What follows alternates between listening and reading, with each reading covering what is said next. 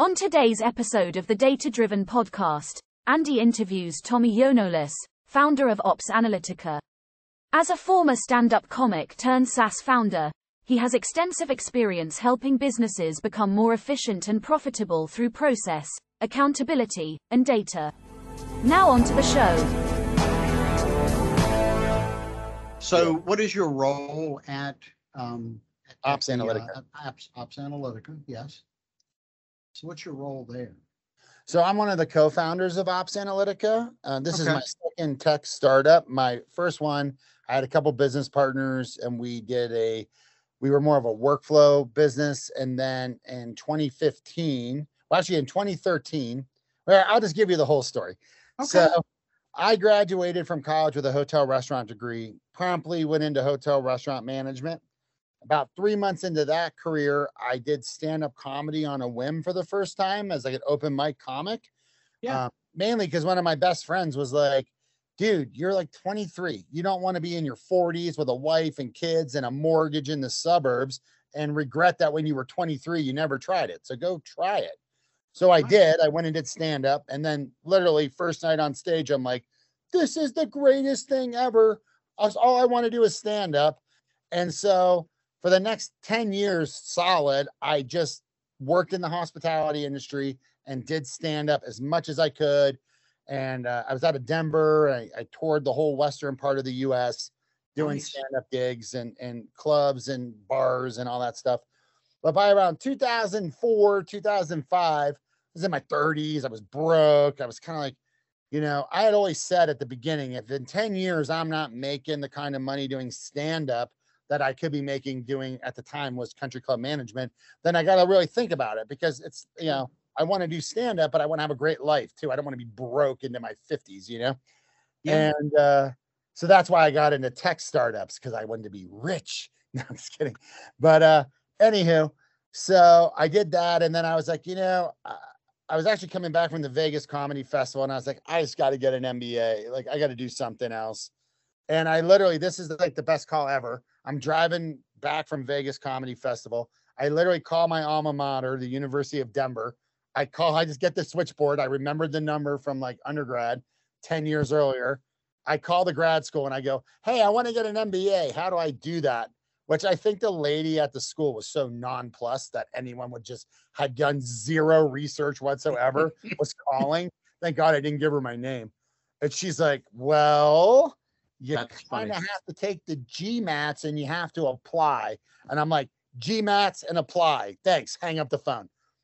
like that's like Excellent. legit how that went down. And so, you know, I got into MBA school, um, still did some stand up during that, got my degree. And I really wanted to get an MBA because I had an undergraduate degree. And I thought, well, I've just been bouncing around doing stand up. I mean, some jobs I was like managing things, and other jobs I was waiting tables, you know, like Sure. because I was good in the hospitality field, I could do whatever I wanted within the restaurants or clubs. I just, it was fine for me. So I was like, I got to get an MBA to kind of like bookend this 10 years of stand up comedy experience because no one's going to hire me for like a real job with like my current resume, you know? Which, and so that's what I thought the MBA would do. It did not, by the way. So, Really? oh, oh, no. Like people looked at it in my MBA, but then they looked back and they were like, what the heck is this guy, man? Like it didn't make any sense to anyone. And at the time, right after I got my MBA, I was actually like vice president of like a two comedy club operation. So, which the hospitality industry is completely full of generalissimos, anyways. Like, you know, Okay. you'll meet a guy who's got one restaurant and he's like president, CEO, and you know, whatever. So, anyway, like nobody knew what to make of me. So, like every single job application I put out there just got rejected, like by the systems, you know, because they just like they, it just it, it would break the algorithm, I think. And so I ended up like changing that VP of ops job to like a consulting position and and I ended up getting a job at Quiznos. And then I was at Quiznos, I ended up uh it was in 2008 at the height of the Quiznos implosion and the economy was going to hell in a handbasket. I And remember. Yeah. I got this job where I was they told me like I got I got promoted into ops. I got through the first major layoff of that period. And I got promoted up into a, a job from op into ops. And they were like, you got to report on all these checklists that we're doing. We're doing all these audits. We're hitting every restaurant every month. we got to report on this. And so I ended up inventing. Um, well, I ended up going to IT, and then IT did what IT does. They said no. Then I went back to IT with a different solution. Hey, I'll do it. And they said no, security issues. I'm like, you Right. bitches, you know? And so then finally my boss was just like, dude, how much is this going to cost for you to build this? I'm like, 2,500 bucks. He's like, take my Amex, put it on there. Let's go. Like, we don't have time for this because, you know, IT is just always a blocker for everything.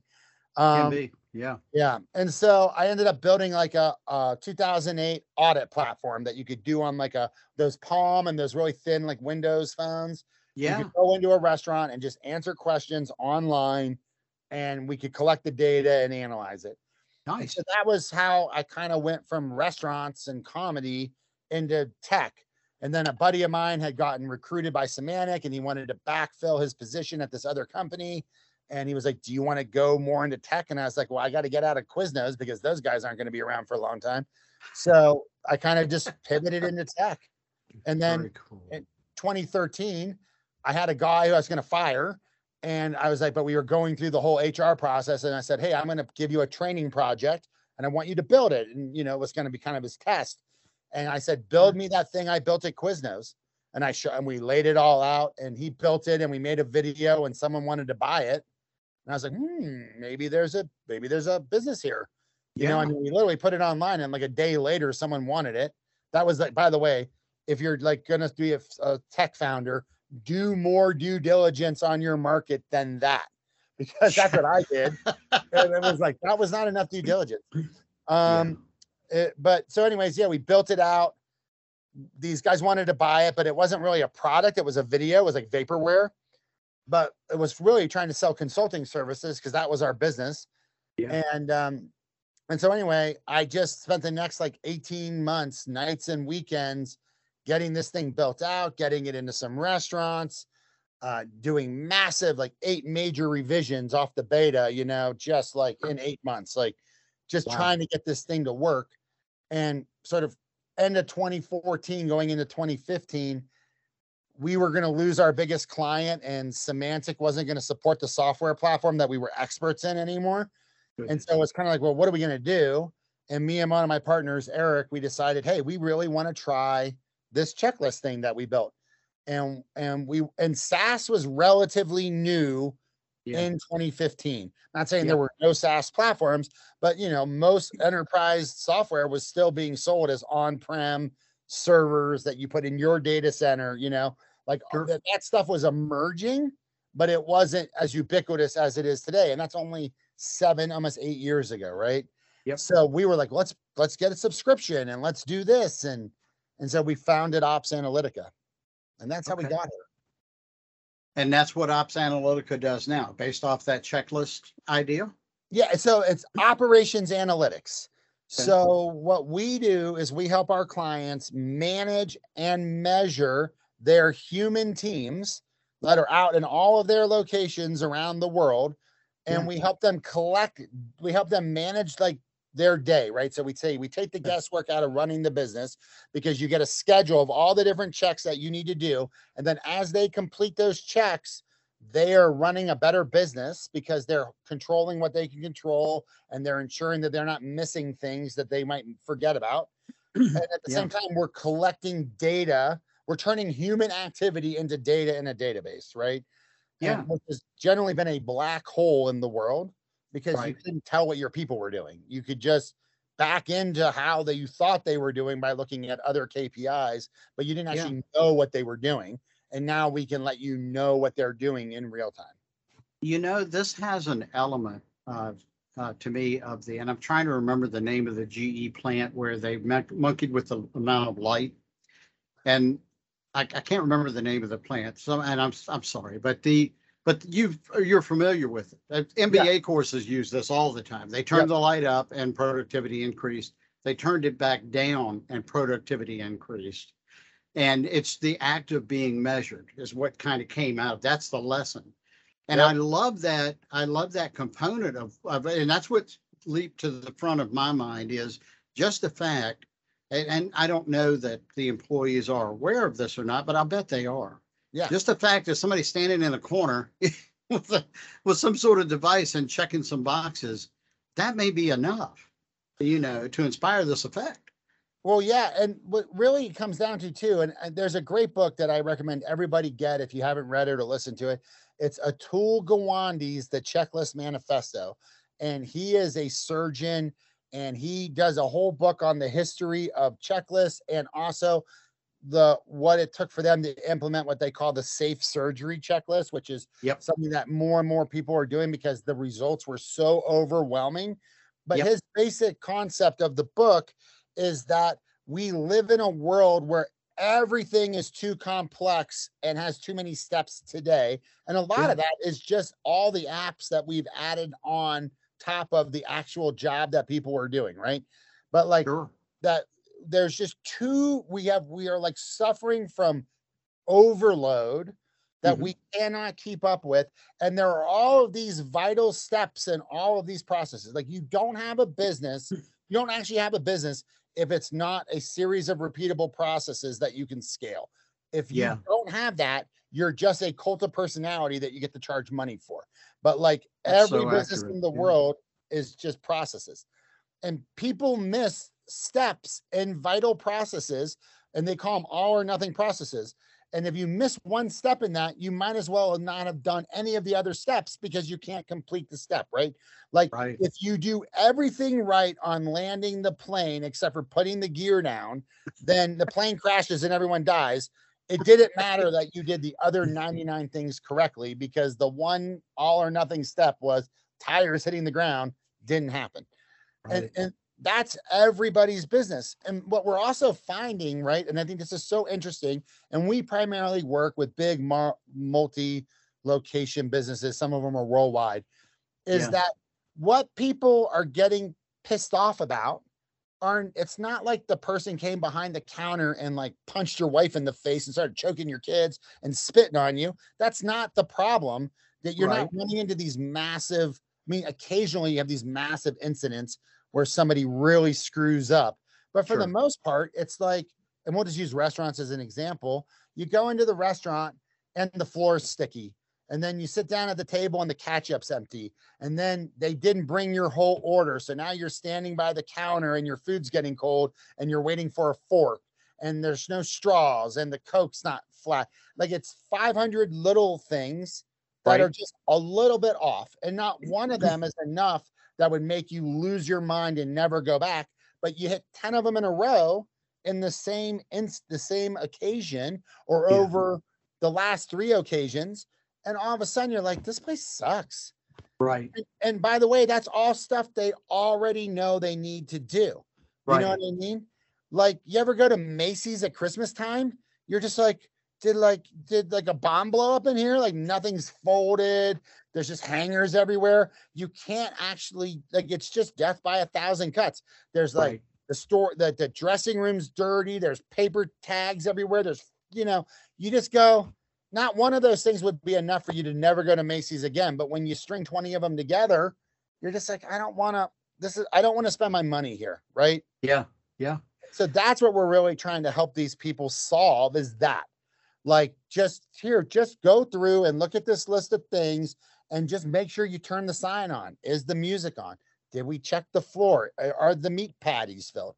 You know, Yeah. like all those things are all important to the overall functioning of the business. And like operations are what you do to, Yeah. to deliver products and services and collect money, right? That's what operations are. Marketing brings people in, operations happen, revenue is generated, right? Yeah. So So I, I love the I love the descriptions uh, of everything that you do there, not just uh, for what you're doing, but the way you described it. I, I picked up some passion there. Love that.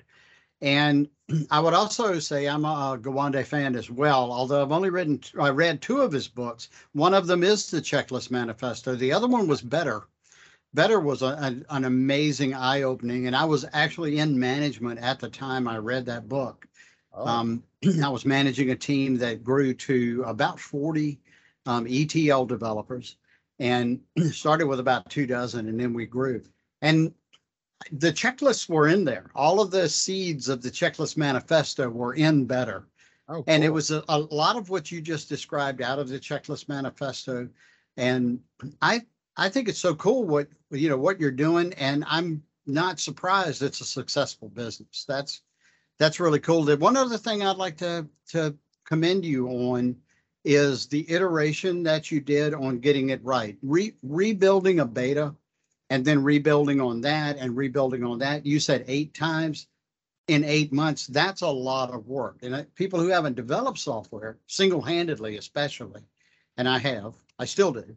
Yeah. They, they don't get the amount of work that that is. You're not doing nine to five and taking the weekends off when you're building those kinds of revisions. Oh man. So kudos to you on that. And now hopefully you're enjoying the fruits of those, all those efforts today. That's, that's my hope. Well, I am, and thank you. And you know, there's like, so I had, so this was a, when we first started this, this was a business within a business. So we were still Mhm. doing workflow consulting, going on site, you know, building custom processes for usually IT or security processes, like integrating systems to this workflow platform. So yeah, most of the the initial Ops Analitica was built between 10 p.m. and 5 a.m. over a series of and nights and weekends. Like I would literally like I think if I ever get like super super rich, I'm not going to feel guilty about it for one second because No. there were so many nights where I was in my office at four in the morning with like baby kids, you know, Mm. like a two year old and a baby, looking out my window at all my neighbors asleep, going, What are you doing? And I would do one of those things where I would work all day, take off at like four, get the kids, make everyone dinner, hang out with everybody, put everyone to bed by 10. Yeah. uh, and then I would stay up from 10 to 4 or 5, uh, maybe sleep for an hour, maybe go straight through, and then work the whole next day and then sleep the next night. Right, right. But like, and then when we got to Ops Analitica, one of the reasons why our developer jumped on board with us originally was because we already had software and we had a business plan.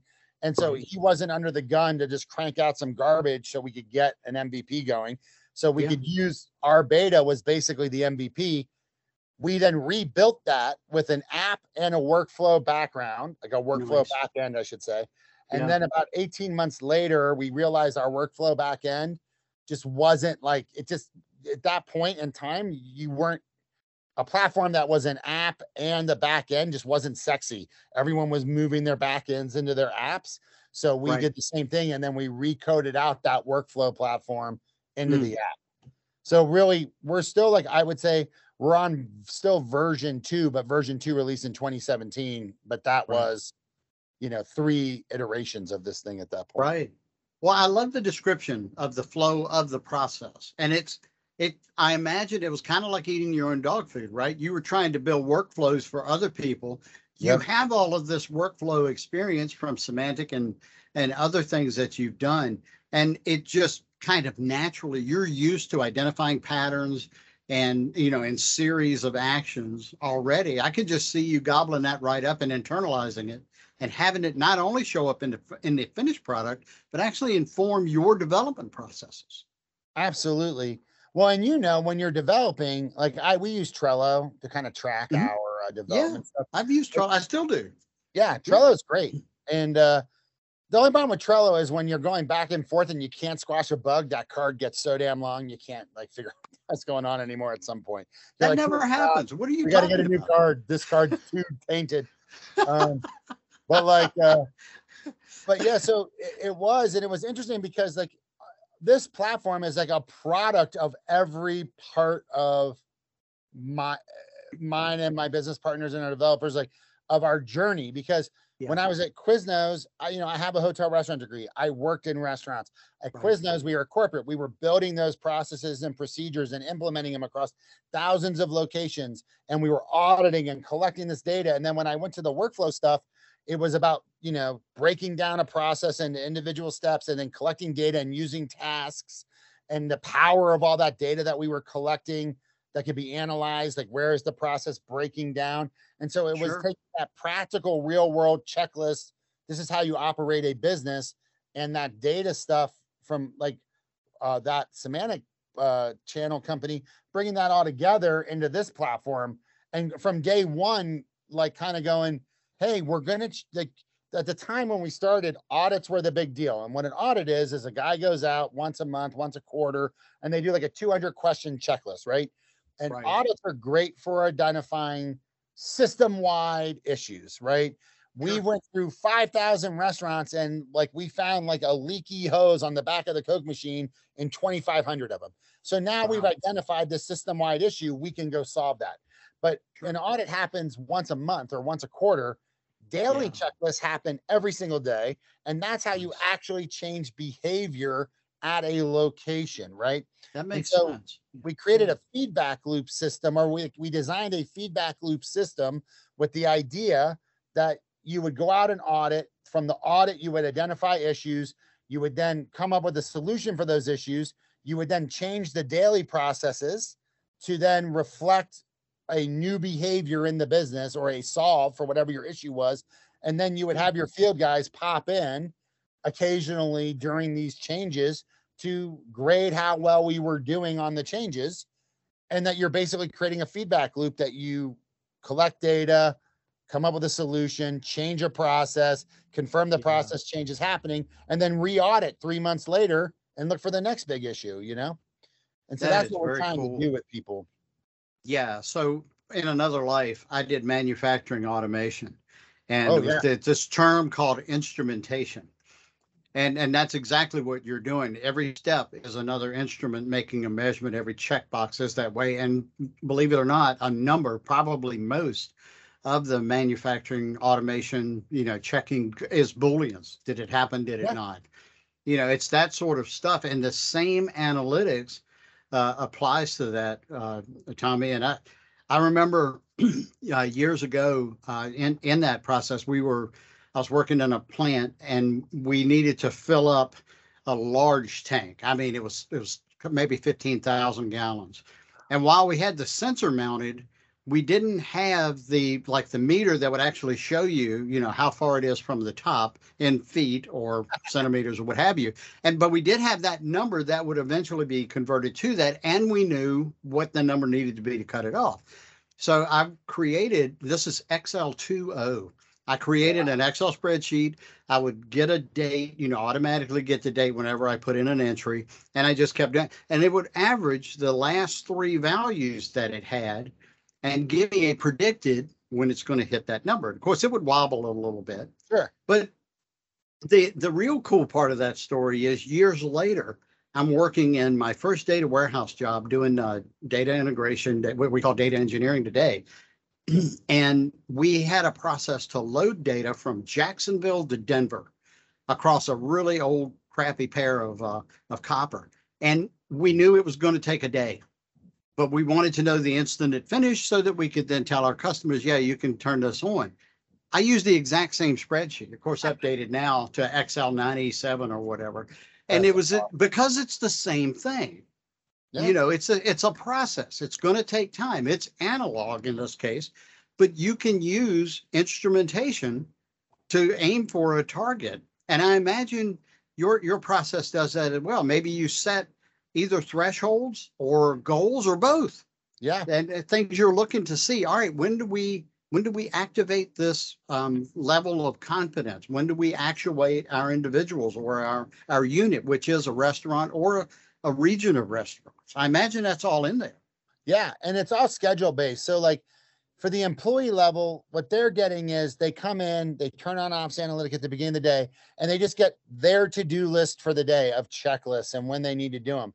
But like, but like it can be, you know, and so then their their job is just kind of they're they're operators. They're not there to like think through and go, hmm, should I do it like this? or do it like that? No. We just need these 20 things checked. We need to make sure you're safe. We need to make sure you're ready for guests. Like there's sort of three Yeah. things that a multi-location business, whether it's a dentist office, an x-ray place, restaurant, automotive, they all have three things that they're they really have to focus on, right? One, uh cleanliness or an inviting space, right? Sure. obviously for food safety and uh, medical, it's cleanliness is more important than that. But even like retail, right? Everything doesn't matter. Yeah. Cleanliness and an inviting environment so that people, when you go in to spend money there, you go, okay, I want to be here. Number two is product execution, right? I want to get what I am paying for the way it's supposed to be. Right. I don't want you to leave the the oil pan plug out of my car so I drive four blocks and then I drop my engine, right? I want you to do it right. And the Right. third thing is speed of service. And speed of service is different for every entity. Going True. to Ruth's Chris Steakhouse versus going to McDonald's, there's a different expected time frame you're going to be there, but there is a time that's probably too long for both, right? Like if you if you're at Ruth's Chris, you're expecting to be there for two hours, not four, right? You don't want your pick to take three hours to hit your table, type of thing. And Right. that doesn't matter. It could be getting an X-ray. I can give you 30 minutes for an X-ray. I know the dentist is going to take an hour, but if he takes Right. five, then I'm pissed off, right? Right. So those are the three attributes we're trying to help everybody kind of manage through our system. And so we like to talk about taking the guesswork out of the system. But then, like you said, we can have all these one-offs. Like what makes our platform unique in our space. And we are the most technologically advanced platform within our competitive space. I'm not saying we have every feature that everybody else has, Sure. but in two very specific areas, which I would suggest are probably the two most important areas, but I could be wrong. Um, I think we're the technological leaders in that we can build the most complex checklists, um, and we have the best reporting. And so when I say, and what we built is a business logic engine, and you'll you'll get this because you're you're a developer. We took we built our own version of like .NET for our business language that only mm. works within our platform. So Okay. we can write custom logic to do things that other people can't do. And it's allowed us to have offerings like dynamic checklists where you can have a thousand locations and 95% of them are exactly the same, but Yeah. 5% is different. And when the checklist loads, it figures out what's different and it conforms itself to each location. And, like, That's one of those things you go, okay, that's cool, I guess. Like people don't really get it at the beginning because they don't, people that are, are coming into our vertical, a lot of them are just going from paper to digital. So they don't Right. know they don't know yet, right? And Right. we get a lot of, we're a lot of clients' second vendor because they Okay. go to their first vendor and that guy obviously doesn't say, hey, these are important attributes that you should have. And so they get in there and then when they start actually using the platform, then they get addicted to the data. Then they want to do more. They find out that they can't do it on some of these other platforms. But like just that little thing of, of auto changing the checklist, right? What that does is number one, it simplifies reporting. You got one report. You don't have to have 50 versions of the same checklist Makes to sense. accommodate for all the variability within your business. Makes it easier to administrate because you don't have to have 50 checklists. You can just build one really good checklist and it makes it easier on the employee because like let's take you about like safety. Do you want to leave it up to an hourly employee who's 17 years old who's not going to be here three weeks from now to determine if this is safe or not? Or do I should I even answer this question? When you can dynamically make the checklist perfect for the location, you can require every question to be answered because you know you're right. There's nothing on that checklist that they can't answer.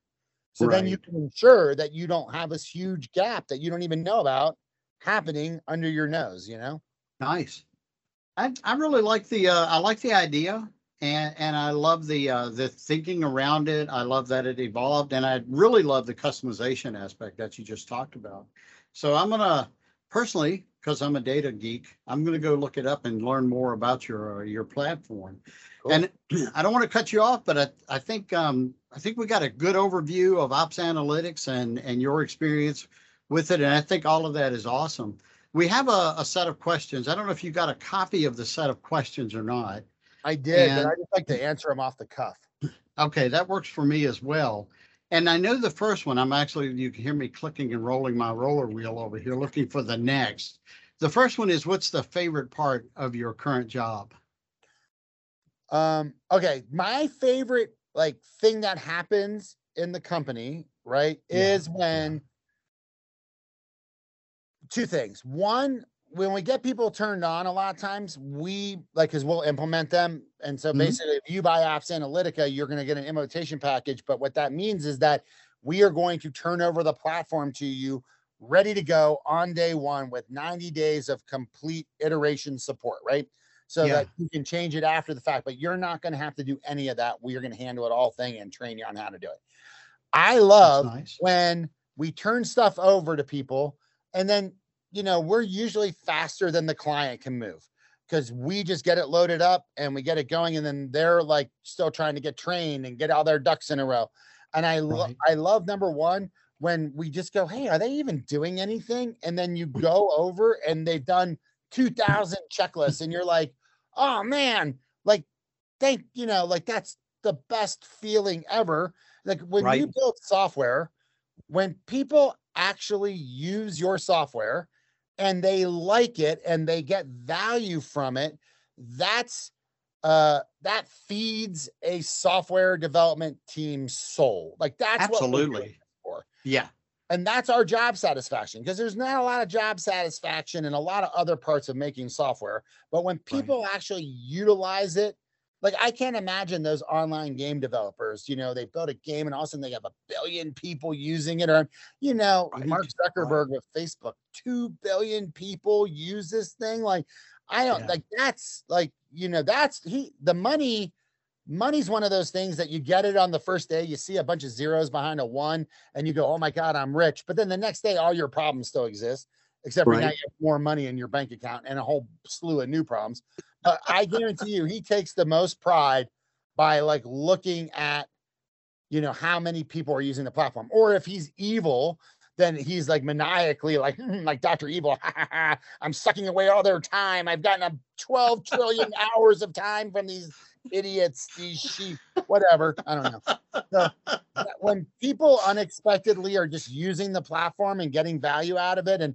Yeah. you know sometimes we'll just send out invoices and people just pay them and we just get a check and we didn't even expect it and we're just like you know because like when we were at the beginning it was such a slog to get every customer you know what i mean right. so like now we send out an invoice and people just return the check and they don't ever question it and they're just happy as clams like that Nice. feels that's so amazing the other Yeah. thing that i love is when people come up with some new way of using it that i never thought of like, okay. they build a checklist to, to tackle an issue that I would have like because I feel like I have a pretty good sense, especially in restaurants, what's going on. But Yeah. they'll go do something, and I'm like, what an awesome use of the platform. like it just blows my mind. And that's Yeah. when you know that like your software is working because people are expanding beyond, they're looking at it as a, a framework, like in Excel, right? Right. Right. and they're going oh because i always compare us to excel because excel is a framework and it can be it can be your christmas card list. It can Yeah. be your shopping list. It can be the the the spreadsheet that you utilize to run a fortune 10 company to do Mhm. analytics on. It can do all of those things. And so when people do something weird or cool with it you go "Thou- now they're internalizing my software and they're seeing it as a tool and they're doing and they're expanding their control of their business right. off, off that that those are the best two things when people That- that secretly is are really awesome. using it yeah Yeah. And uh, so my the highest compliment I can give software is that it's elegant. yeah And, and what often throws people is the idea behind a software can be really, really simple. And in fact, I I can't describe elegant software that isn't that doesn't have that idea behind it. You know that it's really, really simple. It's something that could be duplicated on paper most of the time. Like you're, you know, you you mentioned uh, competitors are using paper checklists, and that often leads them to you. And I've had that same experience you just described, where somebody took this really simple idea that I had coded out, and it wasn't. It, it's not a million decisions, but it's maybe a dozen decisions that just flow. Everything just flow, and somebody's taken that and made this whole other thing out of it. And I'm with you. That's the highest compliment ever. it, You it know. feels so good and you know who i mean so i'm an apple guy as a person i'm iphone i'm apple watch i have a, i'm on a mac i have apple Yeah. tvs throughout my house i am an apple guy as a person who owns a software company i hate apple because coding for apple apps is absolutely horrible they Oh do and, and also i just have to listen to my developer bitch nonstop about how screwed up everything is and how Oh, they're no. just and they have such bad documentation and they don't like and and they everything they do, especially within the app store, is all about control, their control of Right. your code. And it makes it very difficult. And I mean, I've been in business almost eight years now. It'll be eight years in January. And hmm. we have probably spent 18 months coding things for Apple only usage that Goodness. we did on the Chrome browser for Android in weeks. We implemented Wow. offline in three weeks on a Chrome browser and then had to code service workers into Apple for six months. So, like that kind of stuff drives you absolutely batty. But Makes having sense, yeah. all of that, the iPad is the exact the, the iOS interface is the exact epi- epitome of what you said. When you can, my nan, our nanny who just left our family, she had a baby, and that baby could sit on her iPhone, and she wasn't even she wasn't walking yet, but she could just scroll and move her finger and Oh, like wow. watch her cartoons, you know. Uh, and, I don't want to like it, not in a bad way, like just this like Yeah, couple minutes here and there, but like she could manage the iPhone at less than one. That is the epitome of simplistic, elegant design. I totally agree. Yeah. And we have a, uh, a channel. I'll do a quick plug for the data channel. Sure. And, and we have apps for that as well. And we do video and some training and stuff on it. We have subscribers and it's available on all of these stores. We subcontract um, or contract with a company that manages the app part of that for us.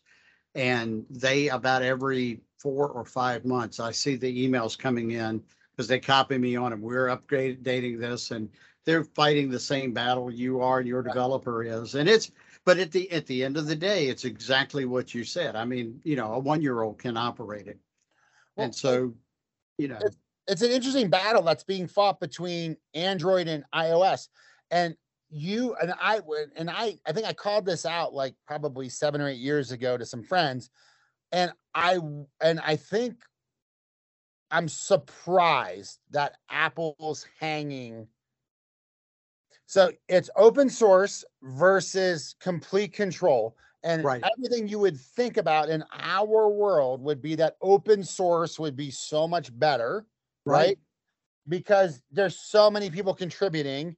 How could a, a limited group of re- developers compete with the entire world of development? But Right. part of it's marketing and branding, but two is its design. And so the design, I think, element of what Apple and iOS do outweighs the open sourceness of Android, right? Because Yeah, it true i mean yes they are a marketing machine. They have created the louis vuitton of devices and computers yeah, but but they they said they and i think they understand like android's great for windows guys. Windows guys love android because they can get in there and monkey around and screw with stuff. Everybody Yeah. else who's not a developer doesn't want to go through 62 menus to find that switch that they move every Right. release to some other button that just pisses you off right like like the rest of the world just wants shit to work and like, right. and that's where Apple's winning. And like they continue to do things that just keep integrating their ecosystem together. So you just keep buying more of it, right? And Yeah. obviously, the, what's crazy in our world is that Apple's a third of the devices in the world, but they're over 50% of the devices on our platform. And Yeah. we're a web app. And the only reason we even have a physical app in the Apple store is because Apple will not release Bluetooth or push notifications. Um, and I think, oh yeah, and there's probably one other thing to a web page. Got you. But Chrome will. So I can do push notifications and like, you know, uh and and, and service workers and all that stuff through Chrome, just the browser. Yeah. But on Apple, I've got to have a shell app that runs a website. That Well, and, and you know, you, you brought up a really good point uh, in that.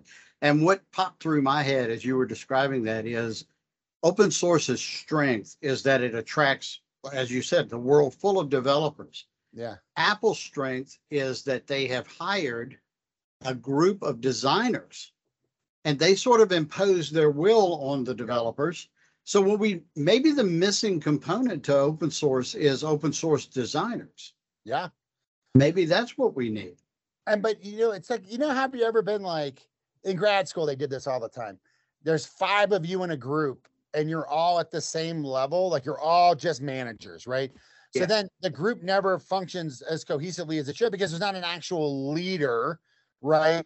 And and and if I impose my will on everybody else and try to be the leader, then there'll be somebody in there that's going, "What does who the hell does he think he is?" You know what I mean? Like, what, oh, Mr. Big Pants over there. We're all managers, dude. And that's the problem with open source is that there's Yeah. no hierarchy in open source for someone to go, I'm the designer, you all, all you crazy ants that are running around in a pile, do what I want you to do, you know? And Right. that that's what limits it. And I did flip to Android, and I don't think I got the full Android experience. I got a phone that didn't work very well, so I guess I did. Oh, Boom. oh, I got an open source Android like Motorola phone and I and I I ported it onto Verizon. So I didn't buy like a Verizon app Android phone from Yeah. the Verizon store. And so I don't think I got the full experience of like the integration into Verizon's network as well. But Mhm. like I you know, it was very it was clunkier and it, it felt like a Windows PC versus a Mac. And Gotcha. and I get frustrated with Apple because but I understand why they never make these massive upgrades. Like the upgrades to this latest version of iOS, they're very small upgrades. Hmm. But then if you think about a phone, like you can't you can't go, hey, we're changing how you call because like that's such a fundamental thing in the world that if you changed it too much, people would lose their minds. yeah. So when I worked at this comedy club, we had this old antiquated phone system and it, it was one of those times where it was a phone system where they had a computer in the building that managed the phone system, but they had a proprietary monitor and computer ports that mm-hmm. weren't normal. I mean, this is an old LCD like box monitor that you mm-hmm. could not LCD like a tube monitor, but they had weird jacks on there because they only wanted you to buy the hardware from the phone company. Oh, and so then sense. the phone monitor broke. And so you couldn't get a replacement monitor. They were out of Oh. business. And, it- you know, yeah. so we moved to VoIP and the phones were slightly different. And I literally had people in tears. I don't understand why the whole like you had to like you had to pick up the thing and then hit the button versus just hitting the button and then you know it was dumb Yeah. but they had been on those phones for 20 years and they were in their Yeah. mid 40s and like their brains were exploding. So if Apple was like to go, hey, you don't use numbers to make calls anymore, you think the person's name, people would their brains would explode. That's or you end up calling your ex all the time. You'd be like, that stupid jerk. And all of a sudden your phone would dial. No, I don't want to talk to them. You know, That's hilarious. Well, we are uh, a little over our time, and I want to Oh, appreciate sorry. you. I appreciate your patience. No, it's not. It was awesome. I appreciate your patience, and I want to be mindful of your time as well. Um, you've you've answered a lot of the questions we would normally ask as we've gone through this. So I just want to um, we'll, we'll put a bow on this by asking where can people learn more about you and Ops Analytics? uh, it's opsanalytica.com, O P S A N A L I T I C A.com. Um, Uh, apologies for mispronouncing it. Ops Oh, yeah, no. Analytica. Um, and that's the Portuguese spelling of analytics. That's why it's weird. Nice. Um, because you know you got to buy a URL. Um, so, anyways, you'll put you'll put that in the show notes. If you want to learn more about the platform, please check out opsanalytica.com. You can chat in if you want to ask some Okay. questions.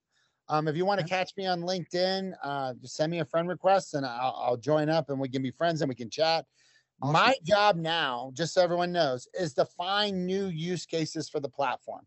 It's one of my main passions and goals. So I truly am dying to talk to people, right? Um, Yeah. To learn more about what they're going through to see if I could potentially help them. I've got one of my favorite pairs of shoes is ruined because I was out touring a paint recycling facility a couple months ago to just to see how could I help them optimize what they have to do they actually have to track quite a bit of information for the government, right? So Okay. that's I'm all about that. And my email is tommy at opsanalytica.com. If you want to put that in there too. Reach We out. will. I really do just want to talk to you and find out what you're going through and see if I can help. Because every time I learn some other thing to solve, it makes my platform better. So Right, It's yeah, really a, you're really doing me a favor by having these conversations with me. excellent. Well, Tommy, I want to thank you for uh, being on the show.